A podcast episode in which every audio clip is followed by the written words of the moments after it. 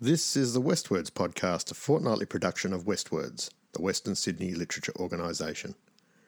Western Sydney is located on the traditional lands of the Darug, Gundungurra, and Tharawal nations, and we acknowledge and offer our respects to all Indigenous people and to their elders past, present, and emerging.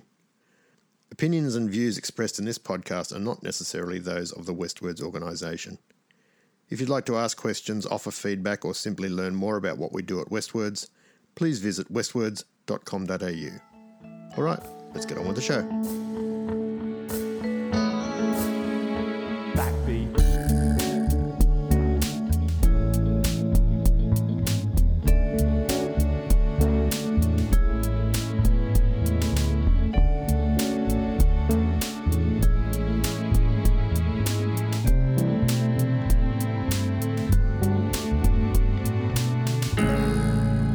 Hello and welcome to the Westwords podcast for today, Sunday, the 27th of March 2022. My name is James Roy. I am your host.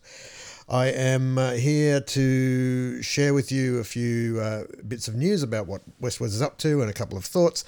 And um, I am very pleased to be with you. I hope that you're staying safe. It started raining again, which is a bit of a worry because, oh man, we had the floods and then it sort of cleared up for a little while. We had those really humid days and now it's raining again. But of course, we're not underwater like some people have been. So we are very grateful for that. So thank you for joining us, uh, for making the effort to log on to our little podcast. We've got a couple of things to share with you, some pretty exciting news and a few uh, tidbits. But first of all, we're going to do our usual thing, which is the quote of the day from someone whose birthday it is. Now, occasionally, as you will probably know, we uh, have a quote from someone who died on this day or somebody who was central to a major event that occurred on this day. But today we are going with convention, we're going with birthday. And the person we are talking about is, and I won't give you a drum roll, but you can just imagine there is one in the background. We are talking about Quentin Tarantino. Quentin Tarantino, who is a very divisive character. A lot of people have an issue with Quentin Jerome Tarantino, who was born on this day in 1963. So he's 59 years old today. So uh, happy birthday, Quentin Tarantino. He's a filmmaker, an actor, a film critic, and author. And his films uh, are characterized by non-linear storylines. I think anyone who's seen Pulp Fiction knows what we're talking about. Dark humor, again, Pulp Fiction. Stylized violence, again, Pulp Fiction. Extended dialogue, pervasive use of profanity, ensemble casts references to popular culture, alternate history, and neo noir. Some of the movies that he is known for um, are the who's who of controversial in many cases. We have movies like now the f- the first movie that really kind of put him on the on the map, I suppose, was Reservoir Dogs. That was um, a terrific movie, although I know many people who have watched it and gone, no, I hated that film so much.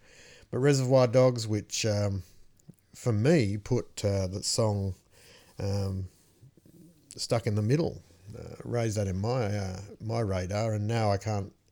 And I, I have played this many times in bands, and every time we do it, I just think of that poor guy strapped to the chair with um, with petrol being poured over his head, and then a razor razor coming out, um, and directed towards his ear. So anyone who's seen that has cringed through that moment, I'm sure. But then he made Pulp Fiction, which was that was a massive movie. It was a very successful film, and it was it it really um, brought Tarantino to the attention of a lot of people mainstream. So, for example, people like uh, people like Samuel L. Jackson, and um, he was already pretty big, but he became much bigger after this. Um, John Travolta, people like that, and there are so many iconic scenes in there that I, I won't go into all of them or any of them, in fact. Uh, Jackie Brown, Kill Bill 1 and 2, Death Proof. Inglourious Basterds was an interesting one. Uh, that's a bit of an exploration of, uh, it's uh, alternate history almost of a group of, of Jewish, uh, uh, what's the word I'm looking for? Um, vigilantes, I guess, who go out in hunt of, in search of Adolf Hitler. I personally found this movie troubling for a number of reasons, which we won't go into right now, but a lot of people loved it. Django Unchained is probably my favourite Tarantino film. It's not perfect, uh, by no movie is, I suppose, uh, but it is it's a pretty uh, pretty good watch. The Hateful Eight, the Hateful Eight for me as a musician really resonated because there is that that infamous story about the Martin guitar that that uh, Jennifer Jason Leigh smashes. No, she's sorry, she doesn't smash it. She she is playing it, or I think, and uh, Kurt Russell comes in, grabs it, and smashes it against a wall. And the story that goes along with this is that the Martin Museum had loaned Quentin Tarantino a priceless early Martin guitar. This thing is an absolute was an absolute relic, and they were supposed to switch it out before this mo- this scene where Kurt Russell smashes it against a wall, and they didn't switch it out for a replica, and he smashed the real thing. And of course, Martin was not. The Martin Company was not pleased, and of course they uh, made it pretty clear that they would not be loaning instruments to anyone from their museum again. But by that stage, the damage had been done, and basically, it's the world's most expensive jigsaw puzzle. It was never put back together, and it is kind of heartbreaking to watch when you know it's coming. And there is an, a response from Jennifer Jason Leigh when it happens, and I think we can only imagine that she knew that this thing was meant to be swapped out for uh, the replica, and it wasn't. And so her response when the guitar is smashed against the it's basically against a big pillar. Uh, she is horrified and shocked and gasps, and I suspect it's a real gasp. Now, of course, being Quentin Tarantino, it's easy to make the case for that being a deliberate thing uh, to raise, uh, uh, to have an exciting story to tell around about around the making of the film. Look, I don't know. I wouldn't put it past him, but I have no evidence that's the case. But regardless, this is a movie that um, it was a good, a, a, really good film. It was a good ensemble film.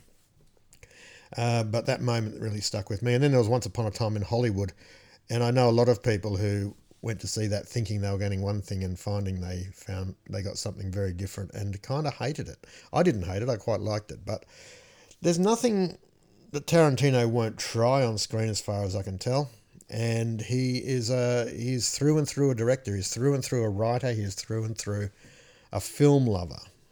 And I'm going to play you something now, and this is from the Jimmy Kimmel Show. It's uh, taken from YouTube, but it's a clip from the Jimmy Kimmel channel, and uh, you can find it Jimmy Kimmel Live. You can type in uh, Tarantino VHS box description because this is an audio of Quentin Tarantino guessing movies by only hearing the VHS box description.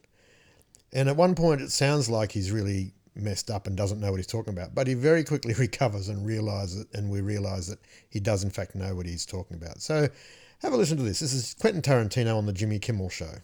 You obviously spent a lot of time with a lot of VHS tapes, uh, and yes, we I thought did. it would be fun to give you a quiz. And what I would like to do is read the descriptions on the back of the VHS tape. Now, I promise you, Quentin has not. We've given him Not at all. no indication, and I don't know how you're going to do this. This would be impossible to me. But here's a. Um, if you would mind putting on that blindfold. Okay. I will read these aloud, and I will show them to the audience. I'm messing up my hair. You know how long I worked on You know, I work on my hair. I work on it all week long. You mess it up. And then, you know, You hit it. he hits me in the head. and you hit it. All right, here we go. All right.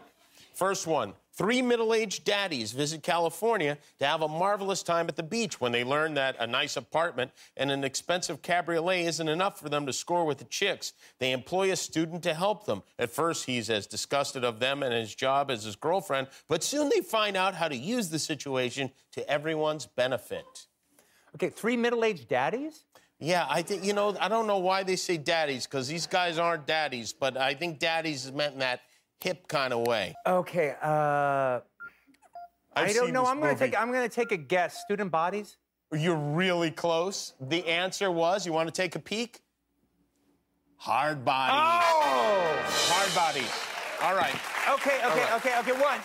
Okay, that completely threw me off. Daddies, they're like they're- not daddies at all. I'm thinking of Ted Danson or somebody like that. All right. Yeah. Okay, that movie stars We're a guy named Grant Cramer, and not only that, it stars a gal named Crystal Nadine Shaw, who was in my the first thing I ever did called uh, uh, my best friend's my best friend's birthday. Oh, is this her on the front? That was such a bad description. All right, next one. Here we go. Robbie and his four college classmates decide to move a board game into the local legendary cavern. Robbie starts having visions for real, and the line between reality and fantasy fuse into a harrowing adventure and engrossing suspenser. And if you need a little hint, I will give you one. Okay, give me a hint. The star of this film went on to win two Academy Awards. Uh, I give up. The answer is you want to take a look? Tom Hanks in Mazes and Monsters. Oh, okay. You know that yeah. one? Yeah, yeah, it was a TV movie. No, was it? Yeah, it was a TV movie. Uh, Chris Oh. Makepeace is in it as well. Oh, you're right. He is. he sure is. All right. Oh, this is a good looking cover. A freakish army experiment out of control terrorizes a resort town. An idyllic resort community has been ravaged by an unimaginable terror. Horribly mangled bodies are littering the countryside. The ensuing gruesome investigation leads a puzzled sheriff to the local university and to a fantastic, terrible secret. It seems the killers are a renegade horde of Rottweilers. oh, if you don't know it by then, I don't think you're going to get this one.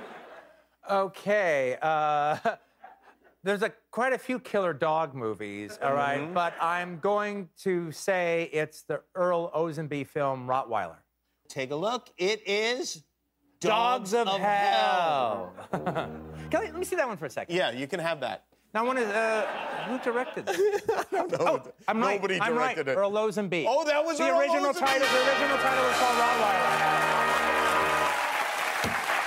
That's the cheapy video title. That's the cheapy video title. Look at that. Let's original zoom in on that. There you go. Earl Owensby. It was originally, oh my It was originally God. called Rottweiler in 3D. Unbelievable. I was All right, right. you want to do one more? Yes. All right. Wow. I, I have been deflated by this. Thank God I had a, a victory. Here we go. It's Halloween Eve, and four college friends plot to kidnap the wife of a wealthy friend at a costume party. Their identities and motives masked behind clown costumes, the four soon slip from comedy into deadly seriousness. By night's end, what started out as a joke has become a terrifying nightmare. Wow. And One of the stars is one of the great comedy stars oh. from the uh, 80s. And Oh, uh, from the 80s? yes, in fact, he was on SCTV. John Candy? His name is John Candy. Uh, and his movie? uh, but that's got to be. Was he? Was it during the time he was famous, or uh, or is it an older film? Well, Uh, it does list Splash and SCTV as his credits, but it looks like he did this one before. yeah, that, that makes Mm-hmm. sense actually. The Clown Murders. That is absolutely right. So this is uh, a man who clearly knows his movies and loves his movies very much, which brings me to the quote. So let's find the quotes for Quentin Tarantino. He said this. He said, "When people ask me if I went to film school, I tell them, no, I went to films." He also said, I just grew up watching a lot of movies. I'm attracted to this genre and that genre, this type of story and that type of story. As I watch movies, I make some version of it in my head that isn't quite what I'm seeing, taking the things I like and mixing them with stuff I've never seen before. He also said, if you just love movies enough, you can make a good one. And he also said, to me, movies and music go hand in hand. When I'm writing a script, one of the first things I do is find the music I'm going to play for the opening sequence. Now, that last one is not entirely related to what I was going to chat about, but it, it is an interesting one, isn't it? I know that Catherine Jinks, who is somebody who has worked with us at Westwords and is a very fine writer, I've spoken about Catherine in the past. She lives in the Blue Mountains. Very fine writer for children, young adults, and adults, and she uses music very much as a soundtrack to her writing practice. Uh, and I, I won't go into that in much more than that because it is something that she workshops on and so forth. But it, it is a really interesting thing to do. But I want to talk more about the other two or the other three quotes, and that is really. Oh, actually, I'll add one more quote. I steal from every movie ever made. But really, what he's talking about here is knowing movies, being so invested in them and knowing them so well that uh, it's almost like second nature to make one and to take an idea and go, okay, I've seen this done before, but how can I do it better? And this is going to sound a little bit like a rant. I don't mean it to sound like a rant, but you know what? There are so many people who want to be writers but just don't read. And I think that that is a massive mistake. It's very easy to go, well, you know, I, I don't want to copy what other people are doing, but no one's ever suggesting that you should copy what they're doing. But it's really important not just to know what's out there, but also to have read widely enough that you can sense almost what you should be doing next in your in your writing. I've done a lot of workshops with young people where I'll be talking about characters and how what the character what the character needs to be in your story is somebody who wants something and then you go out of your way to make it hard for them to achieve it. And the funny thing is that when you say that to young people, they get it immediately because while they might not have thought about it in those terms, they absolutely get it once you say it out loud because they already inherently know this. They know it from stories, they know it from movies or whatever. We all do. We all have had so many stories fed to us over the years in different in me, different media and genres that we do have a kind of inherent and internal understanding of how stories work. So it stands to reason, I think, that the more you have read, the more stories you have exposed yourself to, the broader range of information you have to draw on, the, the if you like, the broader range of uh, innate and instinctive, I suppose is the word I'm looking for, instinctive writing skills that you can bring to the table, all from experience, all from being not an experienced writer necessarily, but certainly an experienced audience member because you can't, much as writing is something that we do for ourselves, at the same time, without an audience, well, what's the point really? And it's so important that you understand what is going to work for your audience. And the only way you can do that, I think, is by being a member of the audience yourself. So, just as someone like Quentin Tarantino studies film and knows film inside out, I think all of us as writers really need to go and make a point of reading widely. I know I don't read as much as I probably should. We all have time that you know gets away from us in our busy lives, but invariably when you read something that you haven't read before in a different style or a different genre, because that's the other thing too. Of course, if all you ever read is fantasy, well, that's that's fine so far as it goes. But there are so many other broad genres out there and and interesting genres and, and kinds of books and kinds of stories to read. And maybe once in a while we need to immerse ourselves in something we wouldn't really read all that often. For example, if you, I remember a few years ago, I think I mentioned this before on the podcast, but a few years ago I, I was on holidays and I needed something to read, and I went down to the. Uh, I was in Kiama, I think. I went to the local newsagents to find something to read, and there was a because I'd forgotten to take any books with me. I left the bag at home, and I found a, a copy of Jurassic Park by Michael Crichton, and also a copy of Jaws by uh, Peter Benchley, and it was winter, so I knew I wasn't going to swim going swimming, so I figured it was safe to read Jaws. But I read these two books that I would not normally have read because I suppose I had some sort of snobbery towards them. Oh, they're just commercial fiction. And when I picked them up and started reading them, I simply couldn't stop. I was so hooked on these. And and I think that's not a bad thing to do occasionally if, if all you read is a particular genre or a particular style, maybe change it up and look at something that you wouldn't normally read, like a, you know, for example, a romance if you don't normally read romance, or a science fiction or a fantasy if that's not usually your thing. Expose yourself to some more uh, some more forms of writing and some some different writers, and uh, once you've informed yourself in that way, I think you'll probably discover that there is a certain instinct that kicks in and really helps you refine your writing. So happy birthday, Quentin Tarantino. The other, the other thing, I mean, God, I know he's, he's 59 and all, but when do you have enough time in your life to watch as many movies as he must have watched? Anyway, that's what he does. So happy birthday to Quentin Tarantino and keep making those movies.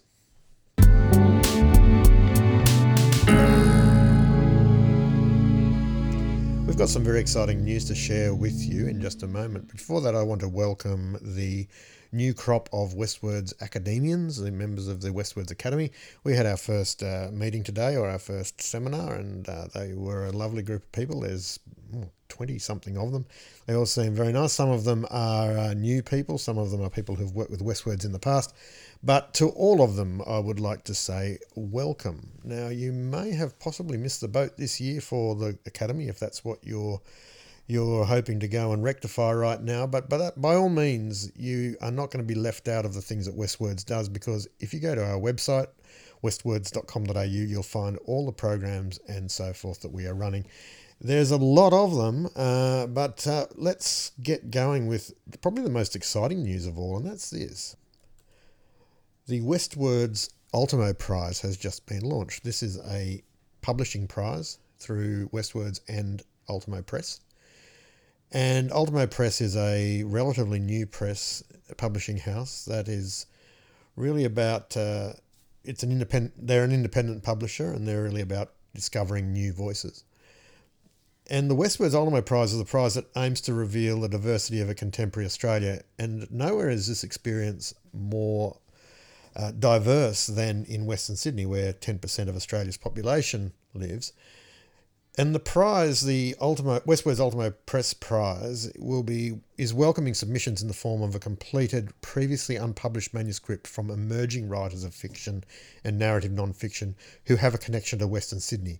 The writer themselves may have a connection with Western Sydney, either being being uh, having been born here or working here or spent some time here, or the actual work that they are submitting may be based in Western Sydney or be about Western Sydney. The winner receives $5,000 in prize money, a publication deal with Ultimo Press, and a week at Varuna, the National Writers' House. We do a, a, a yearly week long residency through Varuna in partnership with Varuna. And this coming year, we are going to keep one of those spots aside for the successful person who wins the Westwords Ultimo Prize. Entry is completely free. That's always good.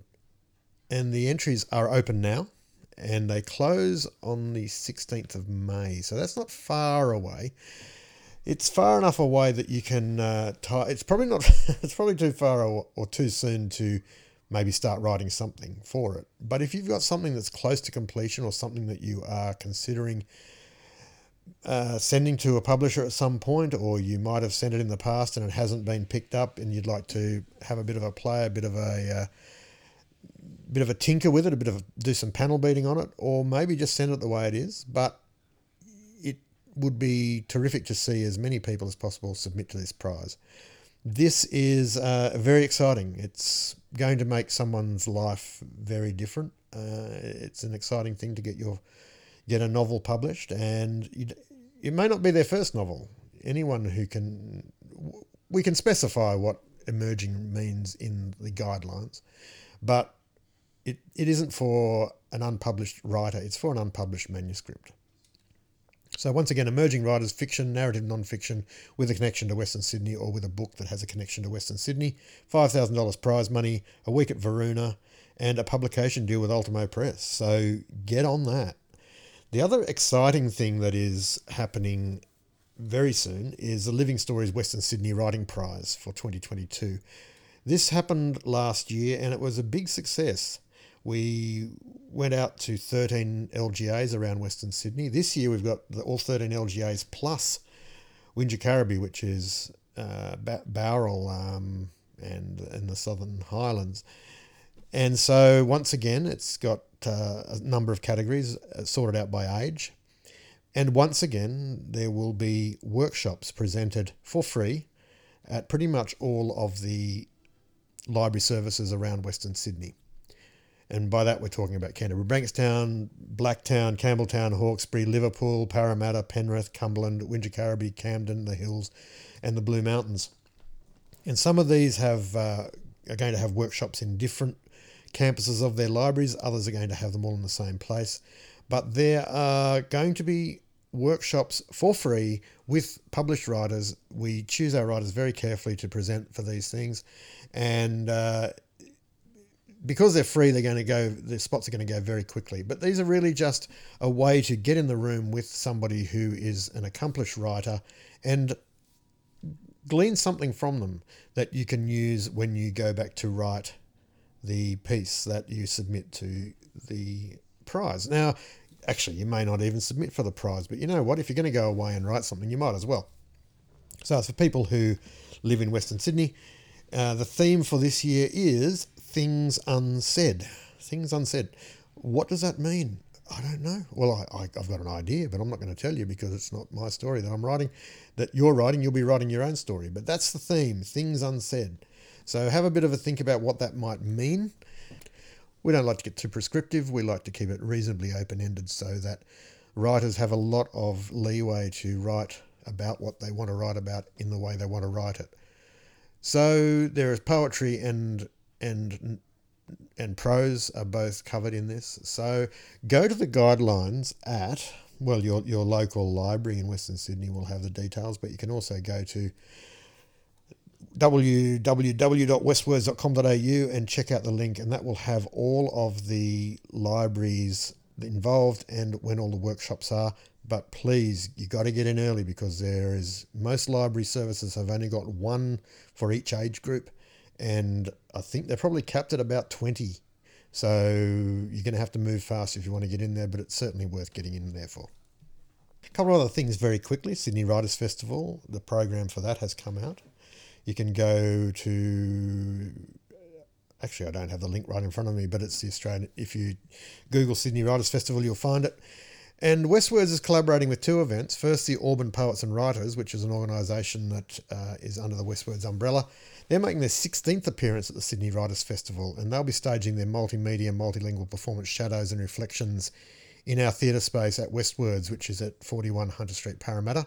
And that's happening on Tuesday, the 17th of May at 7:30 p.m.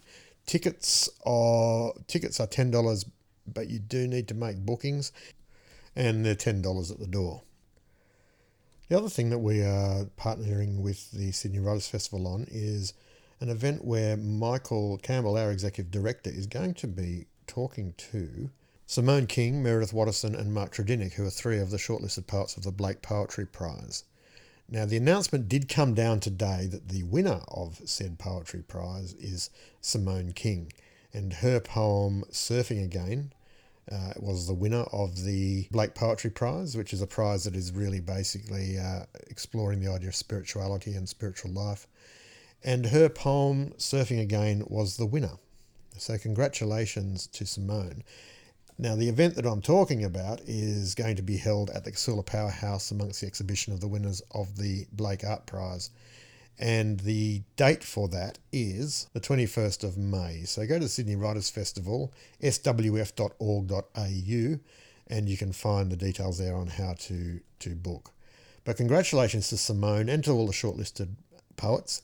Uh, that's great news, and uh, we look forward to seeing you at these events.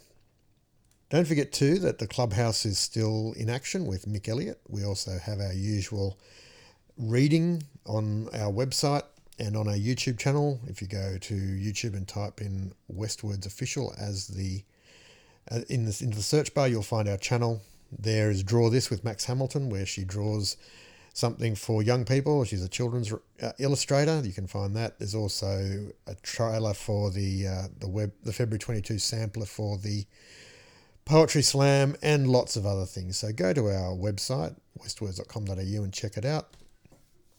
That's all we have time for today. So thank you so much for listening. We really hope that you will go and have a look at what we have to offer. If you have anything that you really feel like we can help you with as a, as a writer or as a storyteller or as a, uh, a creative person at all, please give us a call. 1 800 Westwords is the phone number, or you can email us at admin at westwords.com.au. Or, you know, if you happen to be wandering past 41 Hunter Street in Parramatta, the, the nice red brick building, the old Presbyterian manse on the corner. Come and knock on the door, say hi. There'll be somebody there most days, and we'd love to say hi, and we can even show you around a little bit, perhaps. So, thank you once again. I'll be back in a week with another mini masterclass. But in the meantime, as we always say, happy creating.